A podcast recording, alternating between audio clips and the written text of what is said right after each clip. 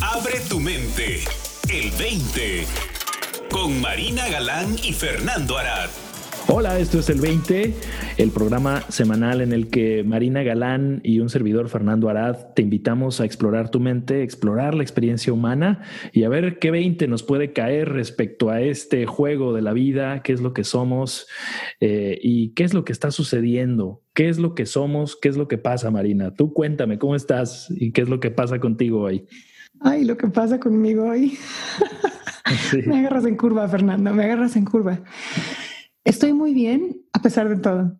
Qué bueno, qué bueno, te ves muy bien. Me da mucho gusto estar contigo de nuevo en esta cita semanal y, pues nos da mucho gusto también que nos acompañes y que participes con nosotros haciéndonos tus sugerencias de temas que te gustaría que exploráramos en, en esto que llamamos el 20. De hecho, Marina nos llegó una solicitud de un tema de una amiga. Eh, déjame buscar eh, el email en el que nos envía su eh, tema que quiere que exploremos. Brenda Yáñez, te agradecemos mucho que nos hayas escrito y nos pide que hablemos de la enfermedad. Así que el título del programa del día de hoy es El mal bien sufrido. Es un título bien interesante, Fernando, porque empieza a apuntar a todo lo que queremos explorar el día de hoy y a meternos sin camisa al agua. Así es, pues ¿por qué no empezamos? Comenzamos, Marina, dinos cómo te gustaría empezar esta exploración, ah, arrancando con el, con el título que es el título, mal bien sufrido. El mal bien sufrido, exacto. El título pues viene de un refrán, ¿no? Que dice, el mal bien sufrido al cielo abre camino. Y en ese sentido, a mí me gustaría empezar la exploración con Partiendo de la premisa de que nada más hay unidad o unicidad eh, y explorando un poquito esta parte de la diferenciación o la separación que hacemos entre nuestro cuerpo físico, nuestra mente, nuestra espiritualidad, nuestra emocionalidad, y, pues traer un poquito la invitación a verlos como uno solo, ¿no? no hay una separación. Entonces, lo que ocurre a nivel anímico se refleja a nivel físico. Lo que ocurre a nivel físico se refleja a nivel anímico. Entonces, todo termina siendo un reflejo de lo que está realmente sucediendo. Y en ese sentido, pues lo que está realmente sucediendo es nuestro estado de conciencia.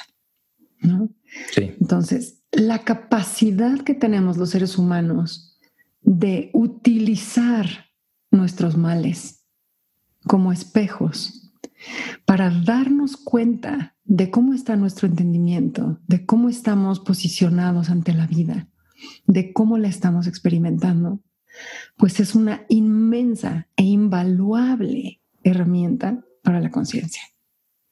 Y entonces, pues el mal se sufre de manera amable, pues, porque es información increíblemente valiosa que nos ayuda a nosotros a estar más centrados en nosotros mismos, más alineados con la vida, en más colaboración, en más acuerdo. Así es, la enfermedad que creo que podemos también dividirla eh, solo por, por eh, cuestiones prácticas, ¿no? En lo físico, las patologías físicas y las patologías psicológicas, que son divisiones que no realmente existen, ¿no? Como mencionabas, Marina, pero que nosotros hacemos uso de esas, de esas eh, limitaciones para poder entender ciertas cosas de forma a lo mejor con mayor claridad, de forma más clara, ¿no? De poderlas aislar para poder entonces eh, encontrarle una solución a, algo que creemos eh, en juicio ¿no? Que, puede ser eh, acomodado, arreglado, por ejemplo, si me rompo un hueso, que nunca me he roto un hueso afortunadamente hasta el día de hoy. En algún momento a lo mejor me toca, ¿no? Pero hasta ahora no me ha tocado, pero he tenido amistades que pues sí les ha tocado romperse un brazo, por ejemplo, un amigo que me acuerdo eh, en la primaria que se rompió un brazo y que pues fue mi primera vez de ver a alguien con un yeso, que yo nunca había visto eso, ¿no? Y pues después de tener ese yeso, lo vi que tenía, inclusive le, le quitaron el yeso y todavía mantenía su brazo como en la forma en la que, en la que lo, lo portaba cuando traía el, yeso. Eh, pero a lo que voy es de que hay, hay soluciones eh, directamente aplicables a ese hueso roto al que los médicos le aplican un yeso para que entonces sane y se pueda soldar de nuevo. En lo, en lo psicológico, digamos que también tenemos estas patologías, estos sufrimientos que nosotros los experimentamos con dolor y que creo que es muy interesante ver cómo se refleja también el dolor físico, nos, nos alerta a algo que puede estar mal con nosotros a nivel físico, ¿no? Es de hecho un sistema de alerta que el mismo, la misma inteligencia de nuestro cuerpo tiene para nosotros poder eh, detectar que hay algo en nuestro sistema que no está fluyendo, que no tiene una armonía como normalmente habitualmente la, sentimos. De igual manera, creo que en la, en la dimensión psicológica de nuestro ser, existe también esta capacidad de, sistema de alerta emocional que muchas veces no vemos esa conexión, ¿no? que nuestras emociones están conectadas a lo que pensamos y que apuntamos frecuentemente en estas emisiones del 20, de que ese es un hecho, ¿no? que nuestras emociones conectan con nuestro pensar y que de hecho precisamente lo que sentimos emocionalmente hablando nos alerta a algo que quizá no esté fluyendo de forma natural y armónica en nuestro sistema psicológico, ¿no? Entonces yo creo que existen esas, esas formas de ver la patología tanto en un reflejo puramente material y también psicológico, aunque en realidad viéndolo desde la perspectiva más profunda no existen estas divisiones, creo que son cumplen con ciertas funciones prácticas. Ahora, yo he estado explorando este territorio ya por muchos años, Marina, porque siempre me ha llamado la atención métodos y formas eh, no convencionales, alternativas de sanación, y sobre todo no de sanación, sino de salud en sí.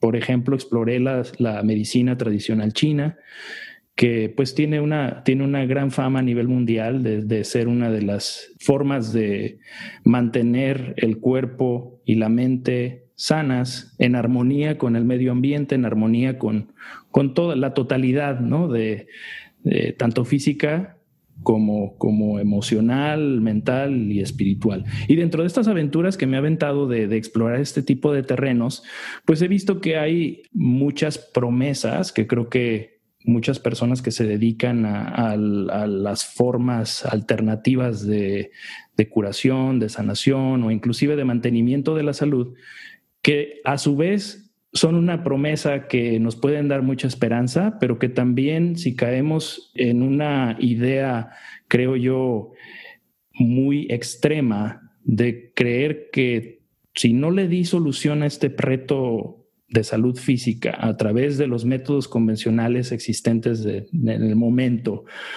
para tratarlos, puedo a lo mejor encontrar una solución en algo alternativo que creo que sí tiene mucha promesa, pero que no necesariamente es garantizada la solución a ese reto, ¿no? Y que muchas veces yo creo que podemos caer en esa noción de que, bueno, me, me, me, me vi este, transformado por una experiencia más eh, conectada a algo psicológico a nivel físico, y que ahora quiero que aplique a todo lo que me sucede en el nivel físico, ¿no? Te lo digo por experiencia propia, porque yo me metí a estas ondas, por ejemplo, mis alergias. No, pues déjame meto a hacer chikung porque me dicen que pues con eso cura todo. Ahora, lo que me di cuenta y digo, wow, gracias a chikung yo he tenido una mayor sensibilidad a muchas cosas a nivel corporal, inclusive también mental de mi ser, que nunca hubiese tenido si no me hubiera metido a eso. Ahora, nunca me quitó las alergias. Digo, está padrísimo porque el beneficio que yo logré de meterme a explorar el mundo del chikung sobrepasa el que me haya yo curado de las alergias. Pero si yo, hubiera tenido otro tipo de mal, que mucha gente tiene algunas enfermedades terminales y que se meten a hacer chikung pensando que de esa forma van a eliminar su cáncer y van a sobrevivir el cáncer, por ejemplo. Ahora digo, yo creo que hay probabilidades y posibilidades de que eso suceda, no lo niego, pero creo que todo está en cómo, para mí, la actitud con la que podemos emprender estas exploraciones para realmente ver algo más, más allá inclusive de lo que nos puede estar achacando a nivel físico o eh, poniendo en riesgo nuestra vida a nivel eh, convencional de vernos como un ser con una fecha de caducidad. Es que la expectativa es muy, es muy fuerte, ¿no?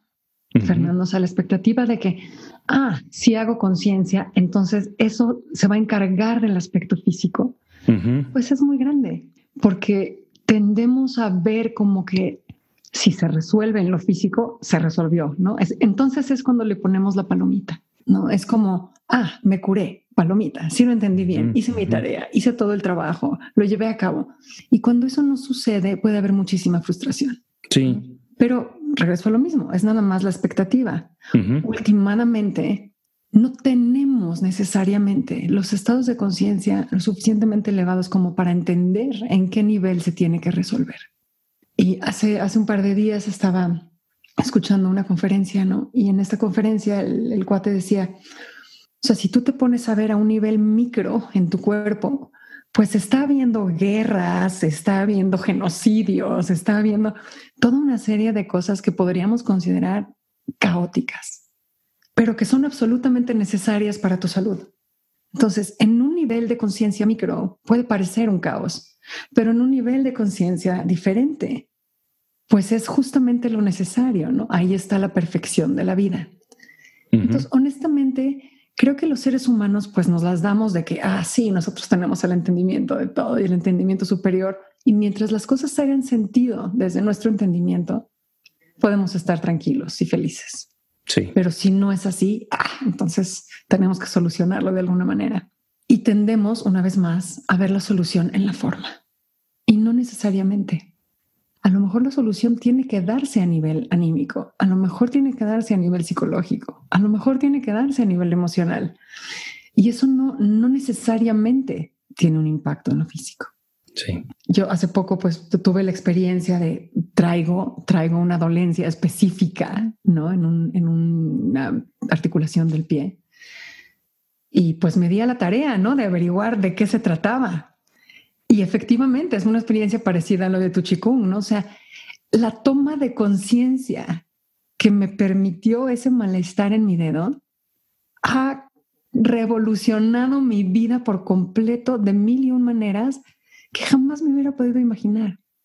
¿no? O sea, todo lo que tenía que ver a nivel biodescodificación, transgeneracional, etcétera, metafísica, con esa articulación en específico me permitió darme cuenta de patrones que tenía absolutamente inconscientes en mi vida. Sí. Entonces, el tomar, o sea, la posibilidad de tomar la enfermedad por lo que es, un reflejo que nos está invitando a tomar conciencia. Punto.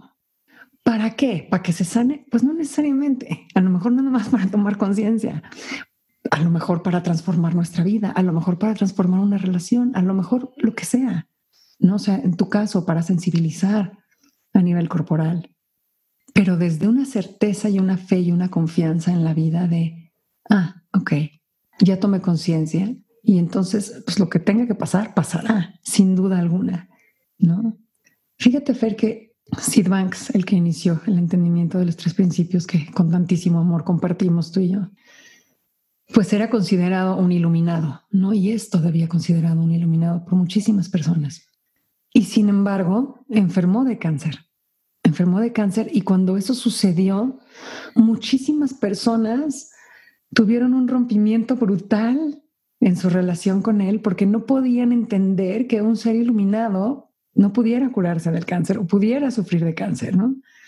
Pero pues es regresarse a la crucifixión, ¿no? O sea, ¿cómo el Hijo de Dios puede estar siendo crucificado? Pues cuál todopoderoso, ¿no? No tendemos la capacidad de entender esas paradojas. Y una cosa a la que sí apuntaba constantemente, ¿no? El entendimiento no es una vacuna contra la condición humana. No existe una vacuna contra la condición humana. Nada te puede sustraer a ella. Pero ya que estás dentro de la condición humana, pues hay infinitas maneras de experimentar esa misma paradoja, esa misma condición.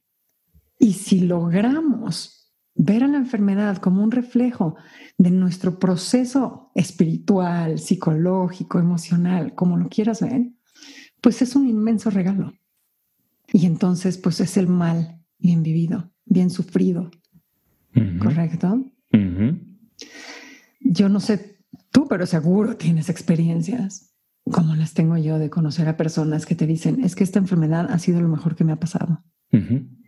Digo, por poner un ejemplo, recuerdo ahorita a un señor que decía, no, es que yo gracias a la diabetes, pues dejé de, dejé de ser Juan Charrasqueado, dejé de ser borracho, parrandero y jugador. Y eso me llevó a establecer una relación con mi esposa, establecer una relación con mis hijos, buscar alternativas de vida. Si no fuera por la diabetes, pues quién sabe dónde hubiera yo terminado. ¿Correcto? Sí, yo creo que a lo que, a lo que apunta eh, este entendimiento Marina, es de que la mejor medicina siempre es la conciencia, ¿no? Para, para todo mal, eh, tanto eh, emocional, psicológico, físico, la conciencia es la mejor medicina, ¿no? Y yo creo que la conciencia es el mezcal. Así es. Con todo para y Mezcal, para todo bien también. Ahí está. Sí, yo creo que es, es, el refugio de lo que hablan muchas tradiciones espirituales, ¿no? De que es el, es el refugio para todo mal y que conforme vamos adquiriendo esta mayor eh, confianza en la vida, como lo mencionabas, podemos tener más acceso a esta conciencia que de alguna forma lo cura todo. No lo, no lo curará necesariamente como nosotros creemos que lo tiene que curar, y muchas veces eso es lo que precisamente podemos aprender a través de esta toma de conciencia, ¿no? Que creo que esa es parte importante de, lo que uno va aprendiendo, al menos lo digo yo a nivel personal, de lo que uno va aprendiendo del, del camino y del proceso de vida que va uno viviendo conforme se encuentra uno en mayor contacto con esta, esta conciencia que lo cura, que lo cura todo, digamos, por ponerlo de alguna forma, es metafóricamente hablando, ¿no? Eh, creo que podemos encontrar mayor armonía y paz, inclusive dentro de la enfermedad. Y muchas veces eso simplemente hace una gran diferencia a nivel eh, patológico, ¿no? De soluciones a muchas cosas que nos achacan, ¿no? Pero creo que sí es importante mantenernos también con cierto grado de, realismo en lo que se puede y no se puede lograr. Me, vino a la mente también el caso cuando mencionaste de, de Ramana Maharshi, este gran santo eh, hindú eh, que también falleció de cáncer, tuvo cáncer en un brazo y que a pesar del dolor físico que él mostraba, eh, las historias que yo conozco es de que él eh, mantenía un estado de paz más allá de las dolencias que le achacaban por su cáncer del brazo. Y muchos de sus seguidores también se vieron como, no, no necesariamente decepcionados, pero entristecidos por este sufrimiento que tenía su, su, eh, su maestro, su, su guía espiritual. Y muchos tenían miedo de que pues ya se iba, ¿no? Y él recuerda una historia que, que, él mencionó, pues es que no me voy a ningún lado. Esta persona que, que, que, llora porque ya me voy, no entiende que yo nunca me voy, me iré. en un nivel espiritual, en lo que él estaba conectado, una conciencia universal, él se sabía eh, inmortal. Claro. Más allá de la mortalidad de ese cuerpo que se llamaba Ramana Maharshi, ¿no?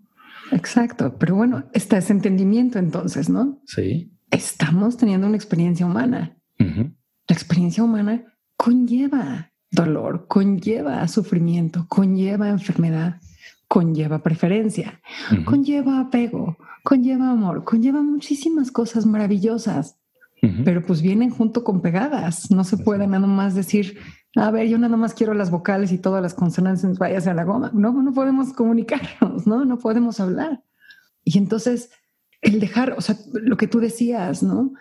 Esta expectativa, esta preferencia de cómo se debe de resolver. Decías, vamos a ponernos en un nivel realista. Yo no sé si uno se puede poner en un nivel realista porque, híjole, milagros, mira que abundan. ¿no? Claro que sí, no, y no, no niego la posibilidad de cualquier milagro. Yo. Claro, exactamente, a eso voy, ¿no? Como decía Einstein, yo soy realista, puro, creo en los milagros. Así es.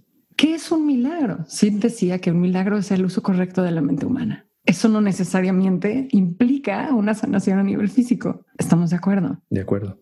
Pero sí implica el ver la infinita posibilidad de experiencia de cualquier circunstancia, incluso la enfermedad. Pues esa es la invitación, Marina. Pues esa es la invitación, Fernando. A ver eh, este mal de una forma eh, diferente, más profunda para sufrirlo, para sufrirlo bien, porque en conciencia yo creo que es ese mal bien sufrido, ¿no? Claro. Que nos puede llevar a una experiencia diferente que puede llevarnos a los milagros y a experimentarnos en, ¿cómo dice el, dicho? ¿Cuál es el final del dicho? Después del mal bien sufrido. El mal bien sufrido al cielo abre camino. Ahí está. Pues que así sea, ¿no? Que así sea, Fernando. Muchísimas gracias por estar aquí. Gracias a ti, nos escuchamos la próxima semana y gracias a Brenda por sugerirnos el tema. Si tú quieres sugerirnos un tema, también escríbenos en www.el20online.com. Saludos, Brenda. Para más, visita el20online.com. Abre tu mente. El 20.